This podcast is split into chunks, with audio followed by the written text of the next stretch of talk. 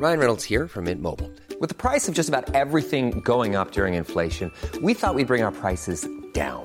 So to help us, we brought in a reverse auctioneer, which is apparently a thing.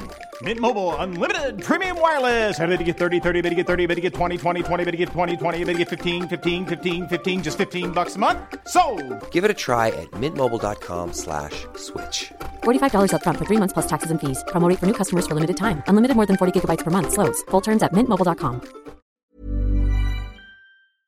The following podcast contains adult content, explicit language, and sexual themes. Listener discretion is advised. And it contains murder. Lots and lots of murder. You stinking bastard. People tell me, hey, you're gonna go die and go to hell. At least I'm not alone. Down for nine one one, where's your emergency? Oh, this is Sandy. forty-one Rock. Rockford Road. What's the problem? Police. Send the police. Hey guys, don't be a hero, mate. I said I'm not trying to be a hero, but the police are coming. One in the chest, one in the hip.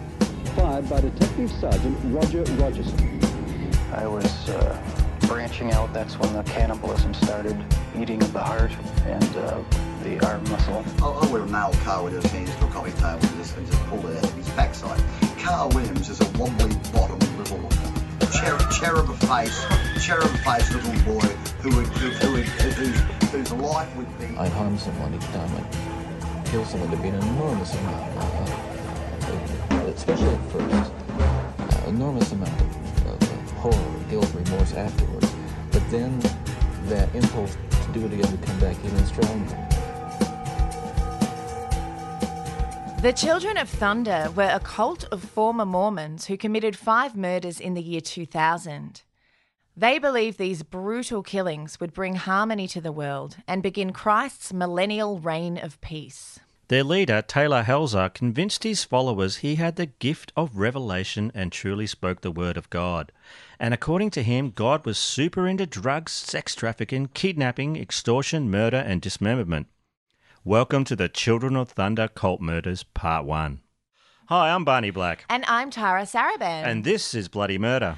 We are a comedy true crime podcast focusing on some of the lesser-known crime stories from Australia. And indeed around the globe. As a comedy true crime podcast, we use humour to lighten up horrifying stories, but never at the expense of the victims or their loved ones. If you think comedy has no business being associated with tragedy, then Bloody Murder may not be the podcast for you. Plague restrictions have been eased a bit in Melbourne, so we're in the same room again and it's weird. Stop looking at me. I'm not used to it. It makes me feel uncomfortable. I'm uncomfortable with this whole thing. I just completely adapted. I why am I not at home? I don't know if I like it. Now, before we commence our sordid tales, we'd like to remind you this episode is brought to you by our wonderful, devastatingly attractive and generous patrons. We've had quite a few new ones join our new fancy Patreon program, which we will thank individually after our story. If you'd like to become a patron, go to our website for details. That's bloody murder podcast dot com. As a patron, you have access to loads of other episodes, including our You're Gonna Need a Tetanus Shot for That first season and ad-free versions of all our regular episodes. As well as exclusive patron-only monthly episodes where Tara attempts to lick her own elbows whilst Barney laughs. That is a true story. I remember that. Yeah, I came close, but I didn't quite you make really it. You really didn't make I, it. I was pretty close. So close. So close. Levels above five dollars receive stickers and handmade Barney badges.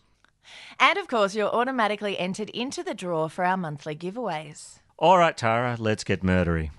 Yes, let's. On August seventh, two thousand, a man riding a jet ski on the Mokelumne River in Northern California, probably on his daily commute to work, spotted a large black duffel bag that had washed up on the riverbank. Oh, I'll have that then. Well, wondering if perhaps it was full of money or something else cool, he rode over to the bag. Unzipping it, he was initially confused and then outright mortified to find it contained a human torso. Later that afternoon, someone working at the marina nearby discovered another duffel bag floating under a dock. This one contained a severed human head. A third bag was found by a marine biologist who was doing a survey of an island in the river. It too was full of grisly treats. It was. All up, nine bags of body parts were discovered. The Sacramento County coroner spent a week working on this morbid puzzle before piecing together the bodies of three people. To understand how anyone could think murdering people could help bring a reign of peace, joy and love to the world, you first need to meet Taylor Helzer. And oh, he's a piece of work. Glenn Taylor Helzer was born on July twenty-sixth, nineteen seventy. Valentine's Day. Uh, yes. Yeah, it was very romantic, like giving birth always is. He was the first child of insurance salesman Father Jerry and part-time physical therapist Mother Karma, who were both devout Mormons. Glenn, who they called by his middle name Taylor, was the golden boy of his middle-class family and could do no wrong in the eyes of his parents and siblings. His little brother Justin was born on February twelfth, nineteen seventy-two, followed by little sister Heather. The family moved around a lot when the kids were young, but eventually settled in Pacheco, California, near San Francisco. Taylor could quote scripture from the Book of Mormon from an early age, and his family considered him to be very special. He was the star of the family, and his little brother Justin was a supporting player from birth. His whole life, Taylor reinforced this paradigm by telling Justin, "I'm number one and you're number two." My older brother tried that on me too, but it did not work. I'm number one and you're number two. Mm-hmm. That's what my wee says to my poo. Oh, Barney. Taylor's parents, particularly his mother Karma, believed Taylor received religious insight straight from the big guy upstairs. It wasn't just the Helzer family who treated Taylor like God's gift to the world either. Taylor was popular and charismatic in the church and at school. Justin was not either of those things. He was shy and docile and had hardly any friends. In their teens, the Helzer kids went to live with their granddad, Doyle Sorensen, for a while. He was super religious and possibly not entirely sane. Once he claimed to have seen Jesus Christ in his yard. He said it wasn't a vision, but actual real Jesus, who stuck around to chat with Doyle for hours. He probably wanted to hear Doyle's thoughts on the magic underpants he made his Mormon believers wear. Ah, yes. Some Mormons wear special undergarments called a temple garment to remind them of their covenant with the Mormon temple. Many Mormons believe the underwear provides spiritual protection. So do you think their granddad was pro or anti-magic underpants, Tara? Oh, he was definitely pro-magic underpants. Taylor was impressed by his grandfather's religious zealotry and personal friendship with Jesus. Taylor claimed to be receiving messages from God by the age of fourteen. His family told him he had the gift of revelation, and by God did he believe them. Both Helzer boys grew up to be over six foot four with dark hair. So it's pretty much just luck and geography that stopped me from dating one of them. At seventeen, Taylor joined the National Guard in Texas. Here he learned about the wicked ways of non-Mormons, the drinking, the swearing, the skirt chasing, the podcasting, ah! and he would lecture his sinning counterparts about the errors of their ways. Some of them did not appreciate this and found him to be a total buzzkill. But Taylor didn't care, Tara. Mm-mm. He figured he was right about this, like he was about everything else.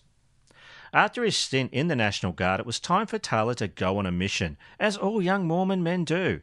They get sent to another country or region to teach the Book of Mormon and the L D S Church for two years. Taylor was chuffed to go to Brazil on his mission. His intelligence and charisma made him well liked and an effective teacher, and he broke records for recruiting people. Taylor studied the scriptures with a furor and obsessed over interpreting them. He'd stay up all night writing revelations in his journal. Dear diary, today I found out that I'm a very, very, very special boy, for I am a direct mouthpiece for the Word of God. Lol, jokes, I knew that already. Smiley face. He was particularly taken with cataclysmic events in latter days, according to a fellow missionary named Jonathan Taylor. Jonathan told author Robert Scott in the book Unholy Sacrifice that Taylor would preach that technology was going to be eliminated and rendered useless in the last days, and the church will be led by warrior prophets. Apparently Taylor imagined a Mad Max-like dystopian future with groups of people led by warrior priests. They would live in fortresses, practice survival skills and fight the dark forces. The landscape would be a mixture of the Book of Revelations, Chaos and the Lord of the Rings type setting. Yeah. Like, see, Tara, this sounds like the last five video games I've played. Yeah, yeah, it's it really does. It's it's a lot of wank, really. Taylor would bring his far-out ideas to the mission president and they would debate them for hours. It didn't take long for Taylor to decide he was more of a spiritual leader than the mission president and other spiritual leaders in the church. He came back from his mission disillusioned that church leaders weren't smart enough to see things his way. Fellow Mormon and cousin of the Helzer brothers, Charney Hoffman, told author Robert Scott, "In talking to him, he would become very upset, very irritated if you didn't agree with his perspective. It was hard for him to communicate with people who didn't see things the way he saw them." After his mission, Taylor started a relationship with a woman named Anne he'd gone to school with. But he wouldn't date her until she joined the L D S Church and got baptised. Well, no, of course not. Sacrifices need to be made if you want a slice of Taylor pie. Yum. Mm-mm. Yuck. Yeah. His relationship with Anne didn't stop Taylor from obsessing about the future breakdown of modern society. He and Justin became big fans of James Beau Gritz, an American former United States Army Special Forces officer. After serving in the Vietnam War and retiring from the military, Gritz worked on attempted prisoner-of-war rescues, like that Chuck Norris movie. Oh, yeah. He was anti-big government and would say, "Tyranny always wears the badge of authority." Ironically enough, he ran for president of the U S in nineteen ninety-two. His slogan was, "God, Guns and Grits." Did he win? Ah, well, that depends on who you ask. And he taught survival classes, because of course he did. Taylor and Anne got married in April nineteen ninety-three, but nobody told his little brother Justin, who was away on his mission at the time. Justin felt sad and dejected that he wasn't included. You'd think he would have been used to that feeling already. Yeah, you would. Soon after the honeymoon, things fell to shit for Anne and Taylor, and they ended up in couples counselling, but it didn't stop them from constantly arguing. According to Anne, and anyone else who's ever met Taylor, everything had to be done Taylor's way and he'd never admit to being wrong. There were other issues as well, now that Taylor was living out of home and discovering the joys of technology. Anne believed Taylor had an unrealistic view of the world. Really? Yeah, don't say. He'd never been able to watch T V at his parents' house, but he could once he and Anne lived together, and he stayed up all night watching it. He'd also go to game arcades on the way home from work and just lose track of time. Like an Amish kid on Rumspringer, he wanted to try everything. And by everything, I mean he wanted to take drugs and have porno-style sex. He constantly nagged at Anne to reenact some porno moves with him, but Anne found them too extreme for her tastes. "Hey, baby, you want to do the wheelbarrow down the stairs?" And "Spirit tells me that you need to do the rusty trombone with me at seven p.m. tonight." Having two daughters did not help their marriage. It just gave them more to argue about. Anne is quoted in the book Unholy Sacrifice as saying, "Taylor had a strong personality. He appeared to run the family. He was held up on a pedestal, especially by his mother, Karma. But everyone in the Helzer family looked up to Taylor. He was the golden child." Taylor became a stockbroker at a large firm called Morgan Stanley Dean Witter. Being a silver-tongued snake oil salesman made him well suited to the role, and he was promoted to branch manager quite quickly. In nineteen ninety-six, Taylor decided he wanted to try out the sinner lifestyle. He began smoking, drinking, and going clubbing. He grew out his straight guy haircut and started sporting a ponytail and a less squeaky clean appearance. Well, who can say no to a ponytail, really? And, do you, and do you think he dyed his magic Mormon underpants black? Oh, he didn't have to. He just stopped washing them. Yeah. In nineteen ninety-seven, Taylor started experimenting with drugs, including weed, coke, mushrooms and ecstasy. He'd stay out all night or all week. Sometimes he wouldn't even come home for several weeks at a time. I guess he found some people willing to have porno sex with him. Yeah, he did indeed. Ooh, rusty trombone for everybody. Careful, I'm going to have to start dancing. It'll scare the cat. Anne stopped trusting him with their daughters and wouldn't let him take them out without her. Taylor began to seriously question the doctrines of the Mormon Church, telling a family friend, "I've been betrayed by the church. I got married, went on a mission, And it wasn't meant to be. I did everything I was supposed to do. I can no longer be a member of the church. I did everything right and all I got was this lousy T-shirt. Yeah, and it's not even black. So, yeah, it was the church's fault he didn't like his life. Specifically, he believed that it was the church wasn't being run the way the founders initially envisaged. Not enough drinking, smoking weed, coke, mushrooms, ecstasy and porno sex? No. Nah. Yeah. No, nah, clearly not enough rusty okay. trombone. No.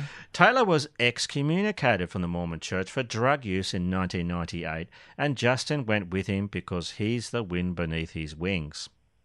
Justin always followed in Taylor's footsteps, so of course he joined the National Guard too, becoming a military policeman in Germany for a while.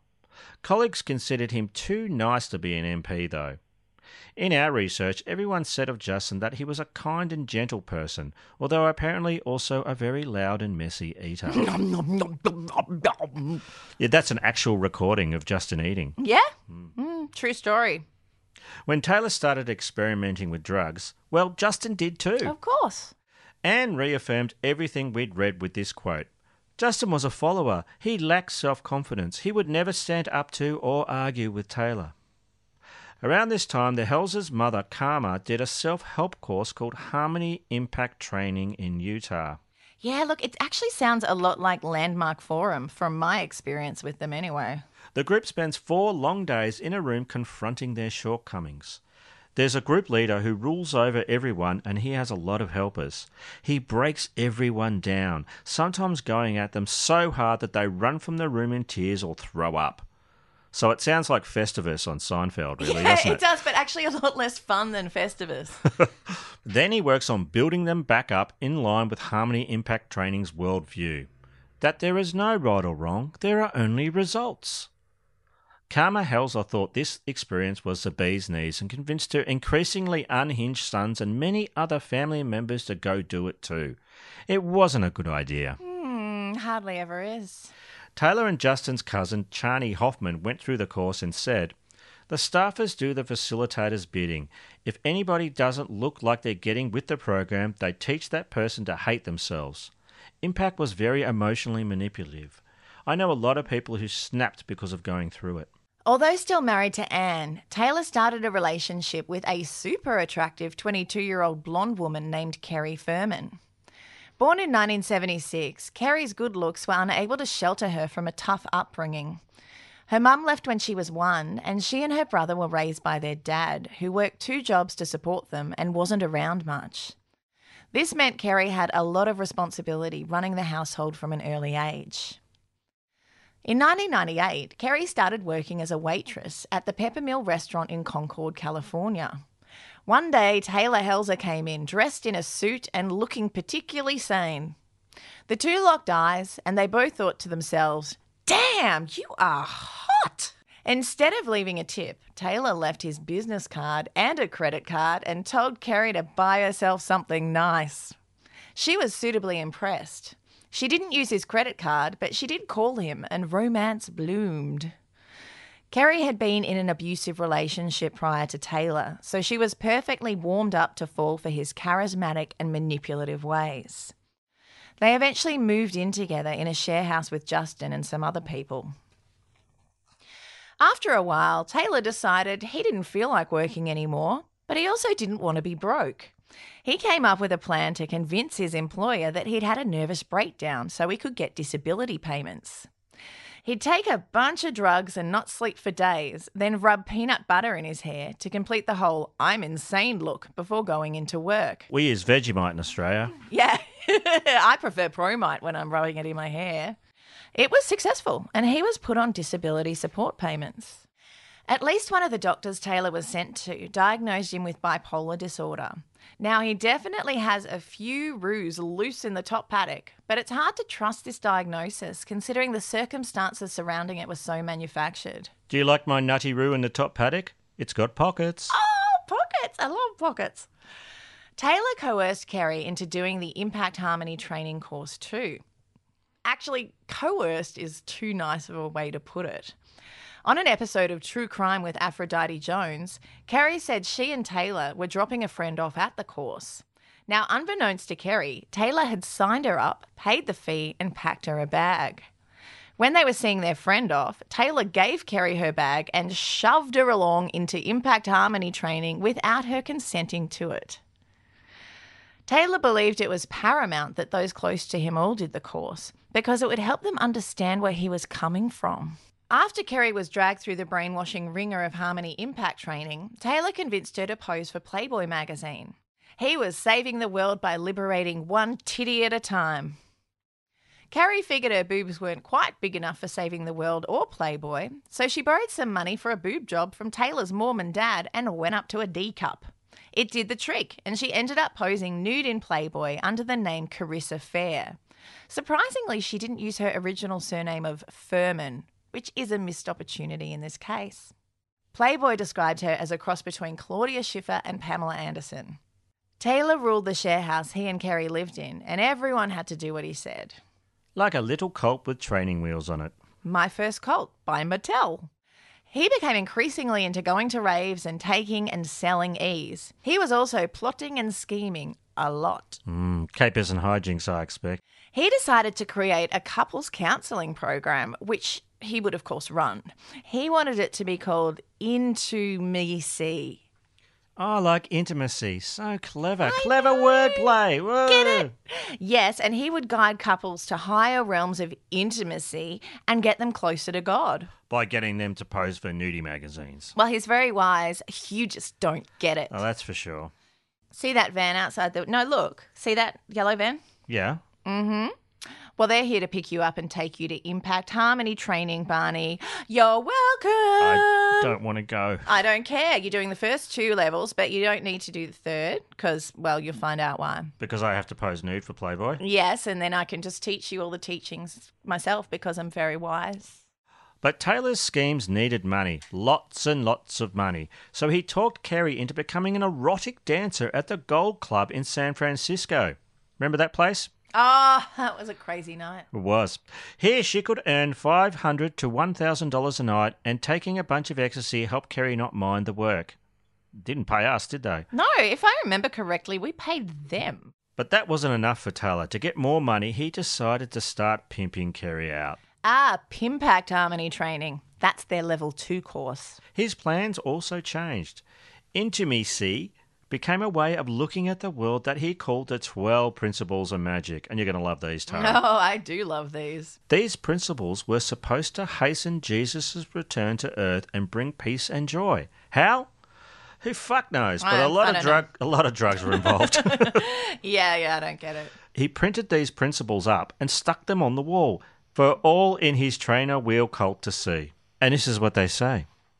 Number one, he was already perfect, so he could do no wrong. Number two, there was no such thing as right and wrong. Number three, he was all-powerful and the creator of everything in his life. Number four, life's always right and he embraced the results of it. Number five, all the results of life he created himself. Number six, he believed nothing and perceived the world without fear.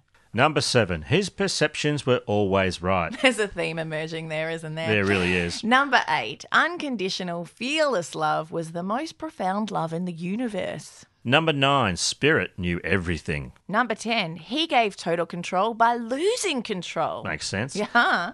Number eleven, what goes around comes around. Number twelve, there was a higher person than himself, Jesus Christ, the Son of the Father. Now, if you think that's a load of nonsensical horseshit, you should hear our first season. Yes. But, um, yeah, none of that makes any sense. It, it really doesn't. Um, but I would say that it's probably linking quite closely to some of the Impact Harmony sort of uh. like ridiculous slogans and things that they have in those courses. What comes around goes around. Well, that's just a fucking Justin Timberlake song as far as I know. Like... Uh, I just, I think unless you were on the drugs he was on and really narcissistic and deluded, it's probably not going to make sense. Well, maybe Taylor saw that this wasn't really tracking very well, so Taylor changed the name of his imaginary new program from the twelve Principles of Magic to Transform America. Mm-hmm. See, that scans better, doesn't it? Oh, yeah, that's powerful. Well, I like Transformers. You love Transformers. Yeah. Optimus Prime, he's their leader. I know. He's a good guy. It was going to be a big, powerful institution and he'd be the leader. Shocker. He'd talk about it for dozens of hours on end and get pissed off if someone thought he wasn't making sense or disagreed. which was probably a lot. Well, I mean, only if he could read their thoughts. Kerry said if you didn't go along with him, he'd talk to you for hours. You shouldn't think of things like that. You should think of things this way. Taylor was in control of everything. He was relentless. He was on drugs. If you disagreed, he'd say, you're stuck in your stuff. You're not on my level. And if you disagreed, you were evil. For somebody who claims there's no right and wrong, he certainly was a pedantic bastard. Kerry said she beat herself up for not seeing things his way, and sometimes she'd just say she did to make him shut the fuck up. Oh, I've been there. Kerry shared her motivation for doing this when she said, for the first time in my life, I really felt special and loved. I was afraid I would lose that if I disagreed with him. We'll be back with more of the Children of Thunder cult murders after this. Hey, it's Ryan Reynolds, and I'm here with Keith, co-star of my upcoming film, If, only in theaters May seventeenth. Do you want to tell people the big news? All right, I'll do it. Sign up now and you'll get unlimited for fifteen dollars a month and six months of Paramount Plus Essential Plan on us. Mint Mobile dot com slash switch. Upfront payment of forty-five dollars equivalent to fifteen dollars per month. Unlimited over forty gigabytes per month. Face lower speeds. Videos at four eighty p. Active Mint customers by five thirty-one twenty-four get six months of Paramount Plus Essential Plan. Auto renews after six months. Offer ends May thirty-first, twenty twenty-four. Separate Paramount Plus registration required. Terms and conditions apply if rated P G. All right, Senior Knucklebutt. What time is it? It's True Crime Nerd time. Woo! Oh, yeah, baby. Hey, baby. Hey, baby. Keep kicking the gangster prick. twelve bums. Oh, why so many bums? twelve? We don't need twelve. Oh, I've got twelve. I know. You got the power of twelve. That's for fucking sure. True Crime Nerd time. True Crime Nerd time. True Crime Nerd Time.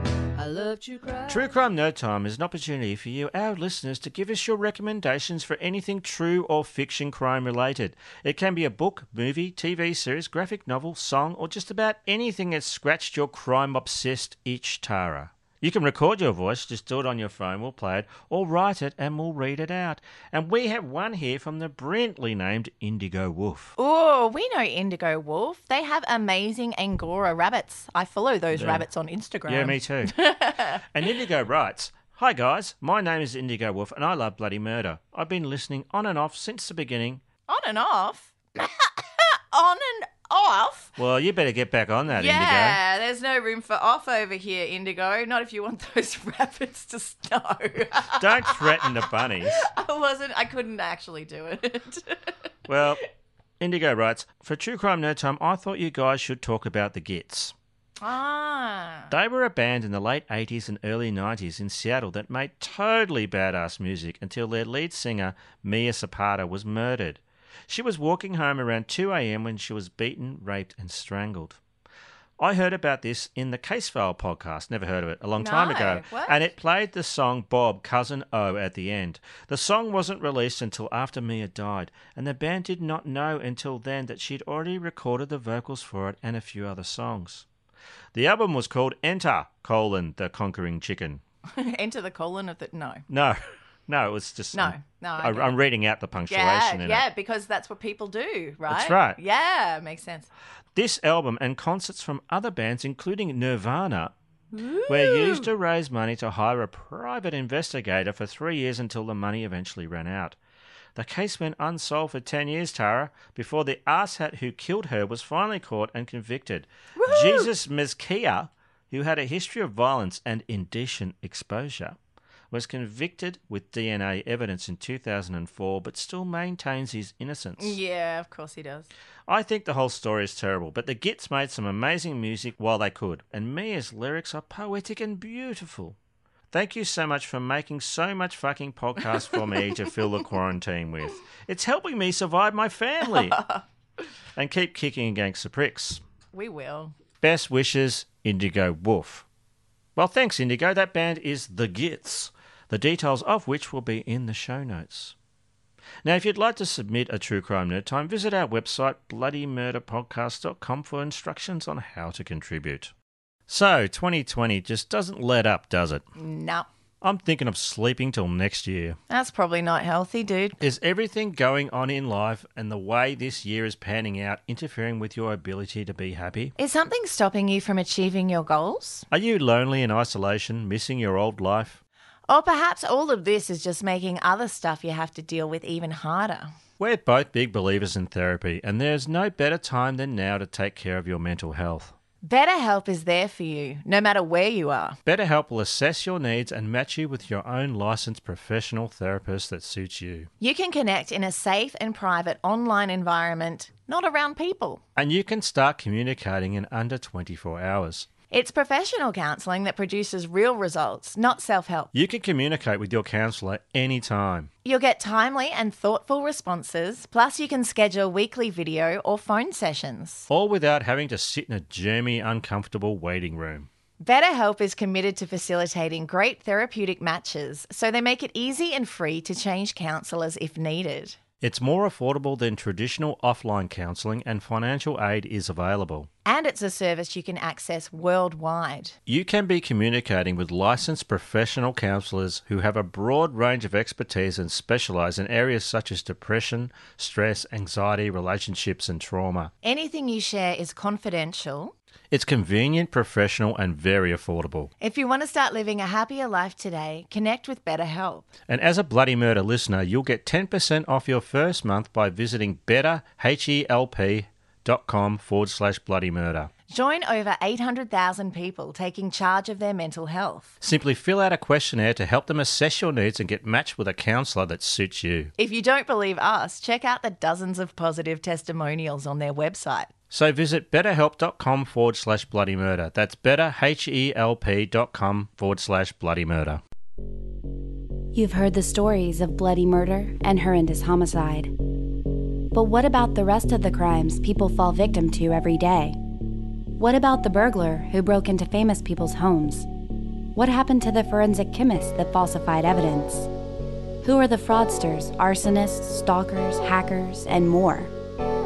I'm Lindsay, the host of Mugshot. Mugshot is a true crime podcast bringing you stories of the non-murderous crimes you didn't know you needed to hear.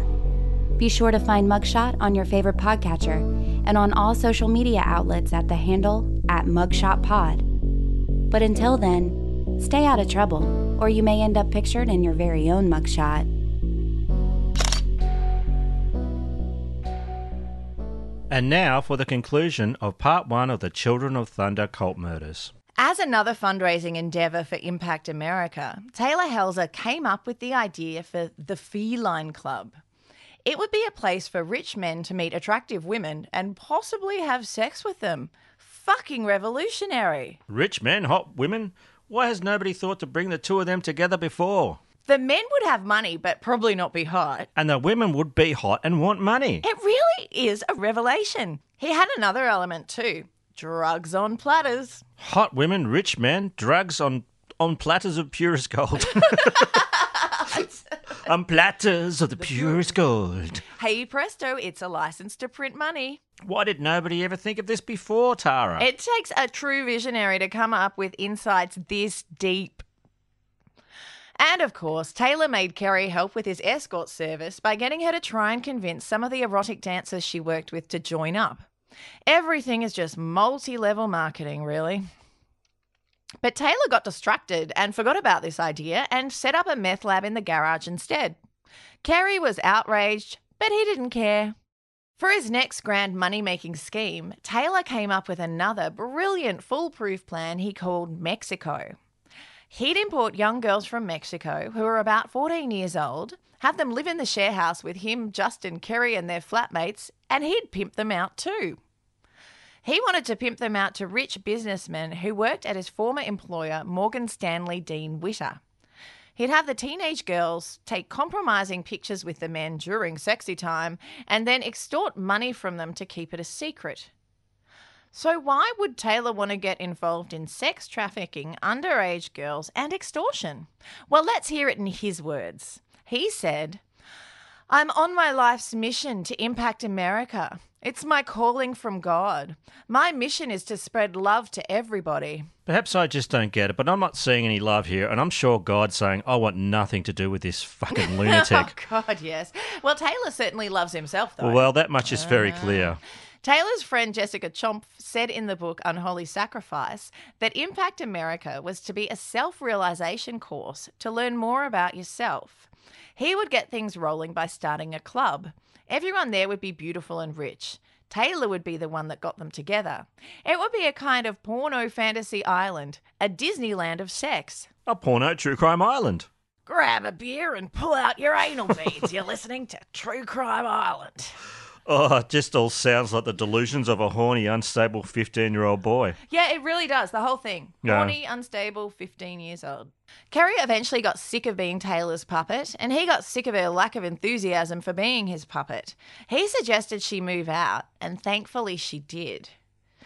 Taylor regretted letting her go so easily when uh, Kerry became Playboy's Miss September in the year two thousand.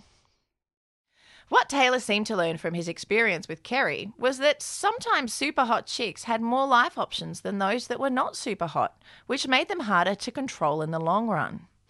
He needed someone with less opportunities than Kerry had if he wanted her to be completely committed to doing all of his bidding. Dawn Goldman fit the bill perfectly. She'd had a difficult upbringing with a domineering father and uncaring mother. She was married at eighteen, her first son died soon after birth, and she got divorced not long after the birth of her second son. In nineteen ninety-six, at the age of twenty-two, Dawn got herself a meth habit. This led to her getting fired from her job and losing custody of her son to her ex-husband. She lived in her car and tried to kill herself by overdosing. Dawn was raised an evangelical Christian but lost faith in it. When recovering from her suicide attempt in a mental ward, she decided to find faith for herself and her son and joined the L D S. She felt they listened to her and gave her a much-needed sense of community and purpose. In nineteen ninety-eight, Dawn started attending services at the Mormon Church. She met Taylor and Justin Helzer when she went to a murder mystery dinner held at a Mormon temple on Memorial Day. It's funny how often murder mystery events actually come up in real-life murder cases. Well, yeah, we did that Mensa murder mystery episode earlier this year. Yeah, we did. Taylor and Justin stood out from the crowd as they were dressed all in black, not in Flanders wear. Mm-hmm. Dawn was gaga about Taylor from the get-go, but she was not a Playboy model. She was a short, average-looking, dumpy woman, and using her furry checkbook wouldn't raise nearly the kind of scratch Taylor was hoping for. Justin said hello to her, then slunk back into Taylor's shadow. He was very comfortable there. It was a good fit. Yeah, yeah. He was just so used to it, you know. It was automatic. A week later, Dawn saw the brothers at church. She fell under Taylor's sway. They started hanging out and she'd listened to him speak at length about his revelations. He pressured her to go to the first two levels of Impact Harmony training, but he didn't insist she go to the third level, as he said she'd learn more from listening to him and reading books he recommended. Yeah, so he's better than Impact Harmony training now, is he? I think he's be- I think he's better than everything. I can tell. Dawn said Taylor was totally charismatic and dynamic. I came to believe that he was a prophet of God, a seer and a revelator. He communicated directly with God and disseminated revelations from God. Yeah. Yeah. Like more porno sex. Justin had some plans of his own. He wrote his goals for the year in his journal. They included find a sexual lover. And become a druid. So he didn't want an asexual lover. No, I guess not an asexual lover. No. What is it? Asexual lover? Uh-uh. Sexual lover? Oh, yeah. He wrote a lot about wanting a girlfriend and obsessed over his diet and exercise. He worried he'd never get a girlfriend and envied Taylor's way with the ladies. Justin liked getting dressed up all in black, including thigh-high boots and a cape, and going to goth clubs. He did. He loved a bit of that. That was like the most flamboyant he ever got. Sometimes Dawn got dressed up and went with him. Some of our research said she was romantically involved with Justin. Some said she was involved with Taylor. It's hard to know who was doing what to whom when it comes to these knuckleheads. Yeah, seriously, I I couldn't tell you. I don't know. I love, looked really extensively into it and I'm like, you know what, let's just assume they were all banging. Hey, I think this is my favourite bit, Tara. Mm. Taylor impressed chicks by telling them he could communicate with animals. Yes, in the example. he, told, he told one girl he was seeing that he communicated with a fly. Oh, powerful. He said he told it, "If you land on my food, I'll have to kill you." Suitably quaking in his little fly boots, the fly communicated back that he wouldn't and then flew off. Hey, baby. If that didn't flood your basement, nothing will. A friend of Dawn's named Deborah Callahan, who claimed to be a practicing white witch, spent a lot of time with our little cult members. Like everyone else, she fell for Taylor's charms and they had an affair. She was into massage and gave full body massages with happy endings to Taylor, Justin and Dawn for spiritual reasons. I'm just happy to hear Justin's getting some, you know. In January two thousand, Taylor got up at the crack of dawn and they both went to the car park of the Mormon temple to talk, as apparently Satan couldn't listen to them when they were on Mormon property. According to an article in S F Gate, guardian angels circled as Dawn sat with Helzer in a car outside the Mormon temple in Oakland and listened to his plan to hasten Christ's return to earth. She said he made her feel like a child in its parents' arms. It was in the parking lot, without nosy Beelzebub eavesdropping on them, that Taylor told Dawn his plan for Transform America. He said he needed a core group of three people for him to become an official prophet of God, and obviously he already had Justin, so he needed Dawn. He told her, "Spirit's telling me it's time you get to know everything." Taylor started a lot of his sentences by saying, "Spirit is telling me."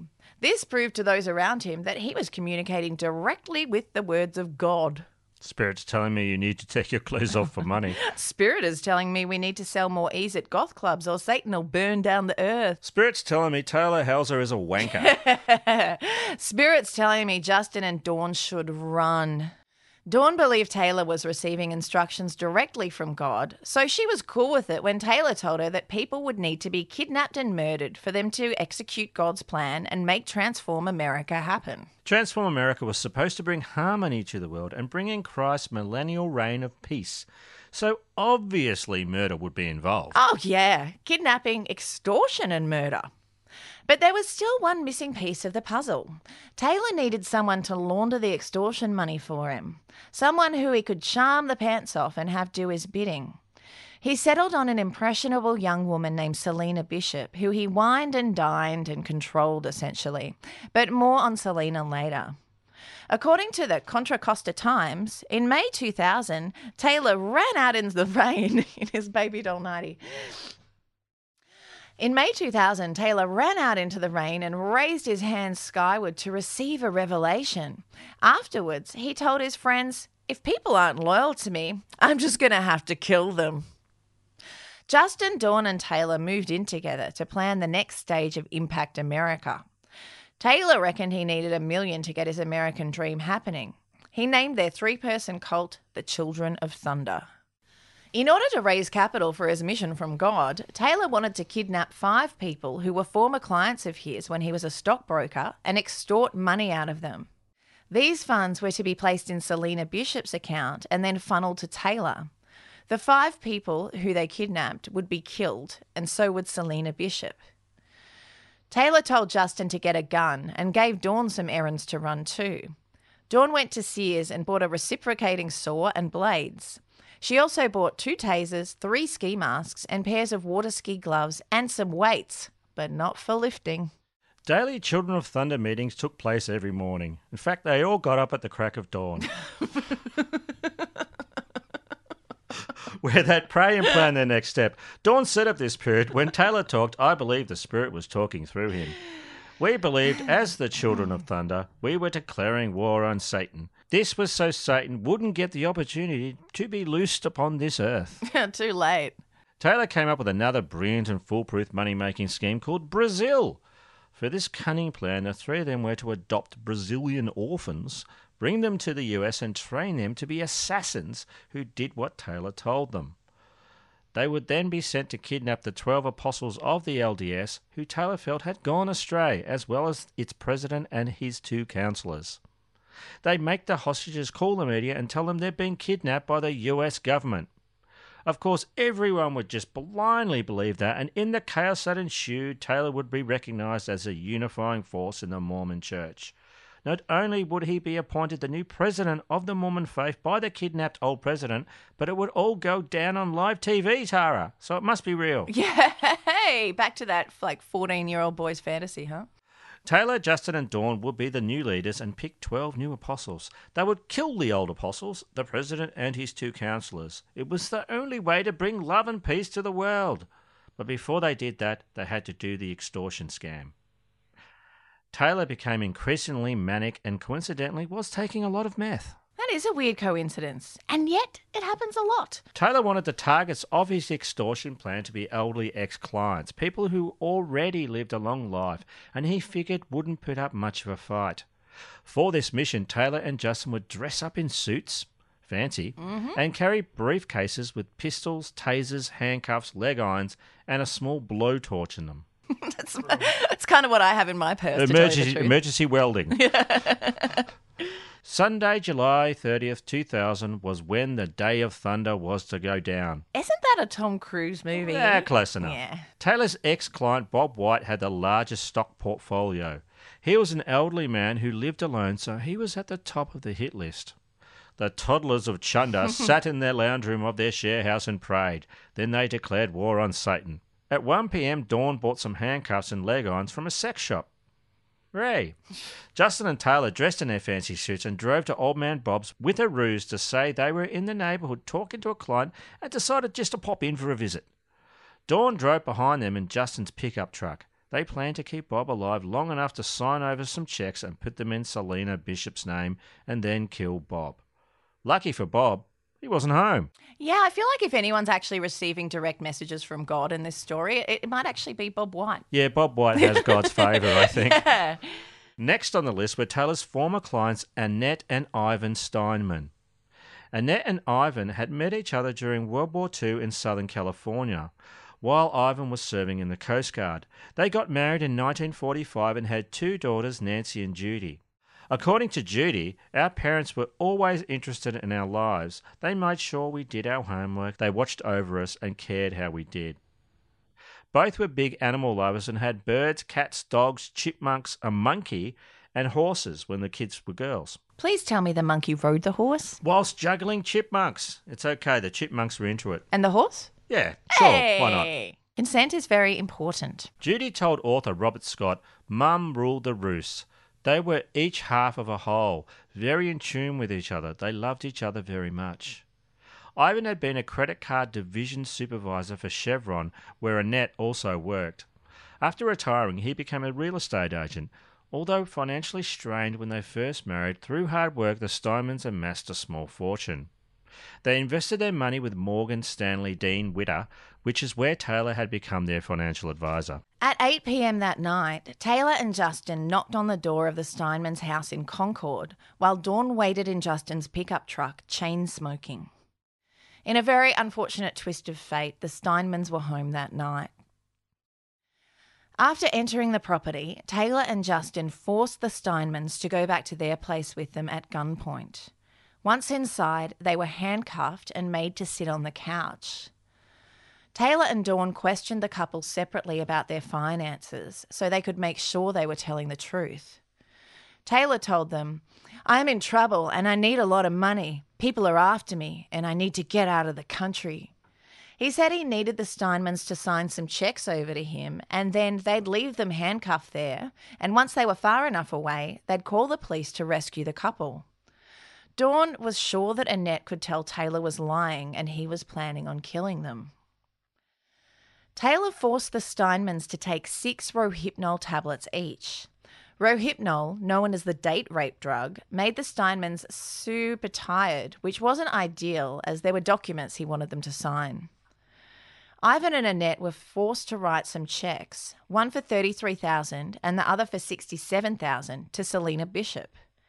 Annette was too out of it from being dosed to sign anything else, so Taylor put some meth in a pipe and lit it and blew it up her nostrils to try to make her more chipper. It didn't work. The next day, Taylor got Dawn to pretend to be Annette Steinman and call the manager of the Concord branch of Morgan Stanley Dean Witter. The manager said the woman sounded very nervous and told him that she wanted to liquidate her investments. As she was able to answer all of the secret security questions, he set about doing what she asked. Taylor got Dawn to practice Annette's signature, and she did a good enough job for him to decide that they didn't need the Steinmans anymore. Taylor and the others took the Steinmans into the bathroom. They'd come to by now and were struggling. Taylor took off his clothes so he wouldn't get blood on them and told Dawn and Justin to do the same, which, of course, they did. How terrifying for the Steinmans being trapped in a bathroom with three lunatics in their underpants who were trying to kill them. Yeah, I know. Like, ugh. Truly. Taylor tried to suffocate Annette by putting his hands over her nose and mouth, but she fought him. She fought him hard. Justin did the same to Ivan, but Ivan wasn't giving up without a fight either. Next, they tried to suffocate the Steinmans by wrapping their heads in plastic sheeting, but that didn't have the desired effect. Frustrated, Taylor started banging Annette's head on the bathroom floor and against the toilet. So, of course, Justin started banging Ivan's head on the bathroom floor too. Looking on, Dawn recalled, "I really couldn't believe this was happening. I just wanted them to die. I said to myself, hurry up and die so this will just be over." Yeah, it's really about you, Dawn. Yeah, it's always about you, Dawn. Justin pounded Ivan's head on the bathroom floor hard, over and over again. Ivan's autopsy later showed that he died of a heart attack while this was happening. Taylor, enraged by how Annette was clinging to life, dragged her to the bathtub and stabbed her once in each lung. Then he slit her throat. That horrific note is where we're ending the story this week. Be sure to tune in next week for the conclusion of the Children of Thunder cult murders, to hear about the ridiculousness of their extortion scam and the harrowing story of the murders they committed to tie up loose ends. Whoa. Yeah, there's, they do some more murders, right? Yeah, three more if we're keeping count. Hmm, what a story. Oh, my God. It's uh, so bizarre and also so just hor- horrific as well. Hmm. Well, I have but one question, Tara. Yes? What is Aussie-Az?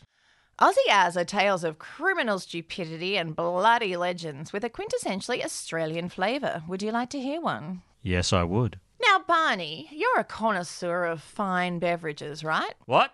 You've gotten super pissed from drinking oceans of beer, right, Barney? Yes, indeed I have. Have you ever been so drunk that you climbed into a reptile enclosure and attempted to ride a five metre or sixteen foot crocodile? That happened one time.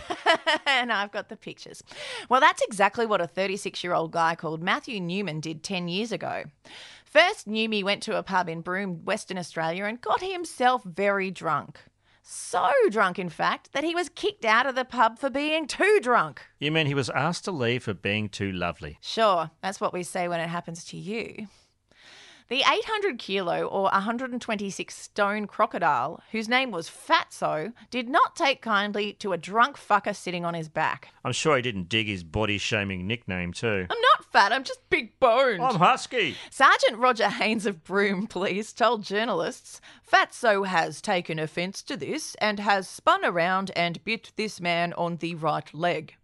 The crocodile has let him go and he's been able to scale the fence again and leave the wildlife park." The owner of the reptile park, Malcolm Douglas, said that the crocodile was capable of killing a man with a single chomp. Um. Tidier eater than Justin.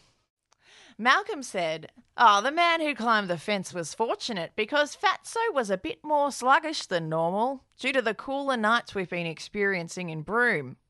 If it had been warmer and Fatso was more alert, we would have been dealing with a fatality.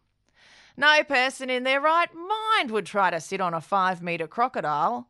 Saltwater crocodiles, once they get hold of you, are not renowned for letting go." Malcolm also called Newmy's behaviour bizarre and stupid. Now I'm going to add Lucky to that too. Lucky Newmy was able to scamper back to the pub, bleeding heavily. He received surgery to serious wounds to his leg and had to spend some time in hospital recovering. Now, I don't care how drunk you are, do not fuck with crocodiles. Around two people are killed each year in Australia by saltwater crocodiles, and those people usually aren't inviting tragedy upon themselves. Ugh. He was very lucky. Nom, nom, nom, nom. Oh.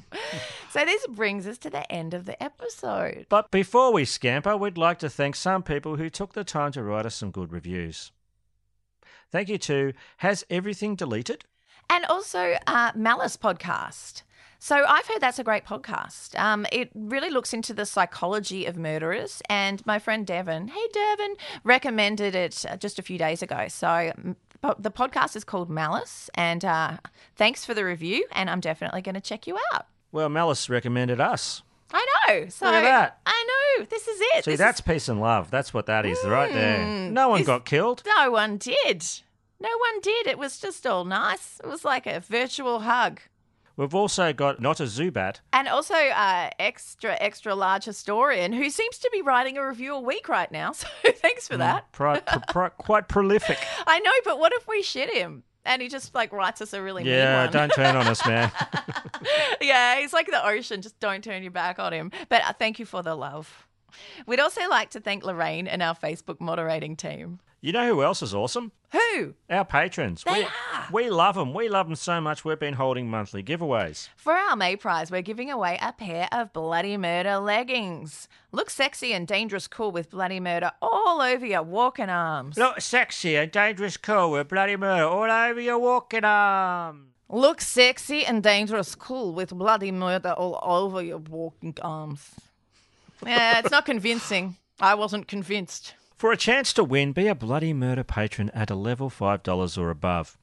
Now, we've had a bunch of new bloody legends join our Patreon program, so thank you to Wesley Holden Crozier, Dinny Beatty, Bud Wilkinson, Michelle Morland, and Evelyn Reese, who upped her pledge. Thank you so much, everybody. If you would like to support us, visit our website, or if you just want to buy us a drink, that's my thirsty voice, there's a PayPal donate button there too. Oh, my thirsty voice makes me cough. No, it does. You always fuck yourself up with it. Probably makes you thirsty as well. I've been Barney Black. And I've been Tara Saravain. And this is Bloody Murder. Please don't forget to review us on Apple Podcasts or on our Facebook page. And, of course, rate and subscribe. It really helps. You can follow us through our Facebook page or join our fantastic group. Uh, on Twitter, we're at Bloody Murder Pod, and on Instagram, we're bloody underscore murder underscore podcast. Check out our website, bloody murder podcast dot com, for news, galleries, more episodes, and links to our fabulous merchandise. We've added some new merchandise mm-hmm. items. We have COVID-friendly uh, face masks. There's a Hey Baby one there, and a Keep Kicking Against the Pricks air mask. Also, Bloody Murder socks. Finally. It happened. I know. So thanks for sticking around, and we'll be back very soon. Goodbye and adios. And keep kicking against the pricks. So, you know it's Friday today, Tara. Actually, um, well, I figured because that's recording day, but also I couldn't really be sure because, you know, well, the, when this I, year. Well, when I was awake at the crack of dawn well, this morning, uh, I could hear the rubbish trucks driving because they come every Friday morning. I, I remember to put the bins out. And every time that happens, I say to my girlfriend, I, your, your ride's here. Now, I, I know we've done this. You've said this on air before. I know, and I keep doing it. I keep oh, I keep God, saying you're it annoying. Every Friday morning. I would punch you so much if I was her. Well, this is what's happened, right? The first couple of times she laughed. She said, oh, yeah, that's kind oh, of yeah, funny. Certainly oh, rubbish, not funny that's anymore. Really funny. Then she got annoyed and just said, you know, really, come on. Are you going to do this every Friday morning? I would be planning elaborate revenge myself. And then it became funny again. How the fuck did that happen? I don't know. And now it's funny again. I'm just deconstructing really? comedy here. It's funny again. Are you sure it's funny again? No. Or is she just like, t- you know, I haven't giving finished up? This story. It was funny for a couple of weeks. Oh. Now it's not funny. But now she's getting really aggressive about it. She's yes, like, that, she's saying, thank you. What, what does that even mean? Does that mean I'm rubbish and, I, and I'm going back to the place where I live? Or, or, or do I work for the rubbish tip and I'm going to work? Am I a rubbish? Am I a rubbish person? Am I a garbage person? And I say, yeah, all of that. And still she's mad at me. Maybe... Um, don't do it? Yeah, maybe don't do nah, it. Nah, I don't think I can do that. Well, why why would it be so hard for you to uh, stop? I could ring you. It's it's about it's about six thirty in the morning. You know I'll I wouldn't ring answer it. Just ring up and go, your ride's here, Tara. You know I wouldn't fucking answer it, dude. Oh, wow. No. I would have to think of something really demonic to do to you after that. I wouldn't take that shit lying down. No. You'd mm. send me a photo essay. Yeah, of just dick pics that I found on the internet because I know how much you hated it the first time I did that. Yeah. Why, why are you allowed to do that? No, I'm not. Because I don't actually have one. Oh, yeah. Yeah. Yeah, so it's not like I'm going, check me out, you want some, you want to stick it in the toaster, you want to stick it in your mouth, you want to uh, stick it in everywhere. Oh, uh, you sound jealous now. You're just super jelly because you don't have a willy. Mm, yeah, some people would probably think that. I don't know, I'd, I'd give it a go. I'll give it a go for a day or two. You check it out, see what it's like. You would die. Maybe I'd just get a tan, because you know I don't get a tan any other way, so it's worth a fucking shot. So you having a dick means you're, you would tan more easily? By toasting my dick into oh, toast. Oh, right. This I is just... the level of champagne comedy we're at here. This is the Frasier level fucking caviar that we've come to. Uh, I give up. Hi, I'm Barney Black. You know you're not going to keep that version because you sound fucking black. Oh, Jesus, I'm fucking Barney Black. Fuck, the darts have gone in the drink. Oh, fuck, I, was gonna, I didn't like the dart, though, because, like, you know, it's petrol everywhere, and I'm not one to not like the darts. Why aren't I at home? I don't live here. What am I doing somewhere that I don't live? It's weird. I got used to it, man. This is a lovely home. I'm not complaining about the quality of the home. I'm just saying I don't live here. It feels wrong to be anywhere that I don't live for well, this long. Well, fuck off then, but just get this podcast out first. That's the plan, cunt. Look, I'm not going to debate this with you, and it's... it's. Yeah, you're not going to win the debate on well, this with me. There are plenty of tall people that d- date people shorter than them. I know and that. And they seem to go fine, so I... Yeah. Oh, yeah, Tom Cruise and Nicole Kidman. How did that turn out? That, w- that was very good marriage, actually. Yeah? Really? Yeah. You think? Yeah. Rhea Perlman and Danny DeVito. No, they're both short. But they have really... They have big dick energy, both of them.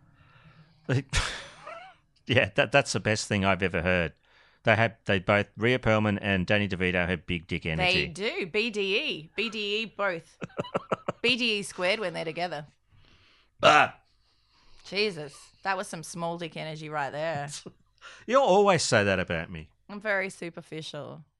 Okay, good, good. I was worried we weren't going to talk about your dick or poo enough in this episode, but well, apparently you've uh, you've got it covered, haven't you? Yeah, well, you can calm the fuck down now because I've got it covered. Okay, it's good to know. And, honey, I was reading over the scriptures and I've interpreted them and realised that, that we're supposed to actually have a lot of threesomes. Um, so, you up for it? Yeah, I'm not going to do that. Okay, well, also... Um, Scat play was something else that I noticed we're supposed to do more of. Yeah, I'm not up for that too. Okay. Have you ever weed on someone while you're doing it? Hmm. No. Do you want to? No, I don't want to. Okay. Rusty trombone though, Anne. Come on. Everybody does a rusty trombone. My mum and dad, that's how they conceived me. Rusty trombone. Come on, Anne. Come on, Anne. Come on. All right, all right, all right. I'll do it. No, she did not. She stuck to her guns. She was all right, like, I won't do it. Yeah, fuck you, dickweed. Go rust your own trombone, fucko.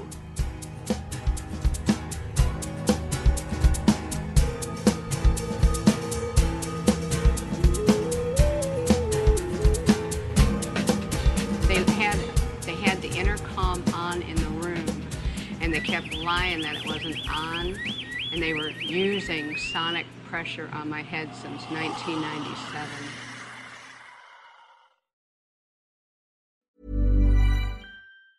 Planning for your next trip? Elevate your travel style with Quince. Quince has all the jet-setting essentials you'll want for your next getaway, like European linen, premium luggage options, buttery soft Italian leather bags, and so much more. And it's all priced at fifty to eighty percent less than similar brands. Plus, Quince only works with factories that use safe and ethical manufacturing practices. Pack your bags with high-quality essentials you'll be wearing for vacations to come with Quince. Go to quince dot com slash trip for free shipping and three sixty-five day returns.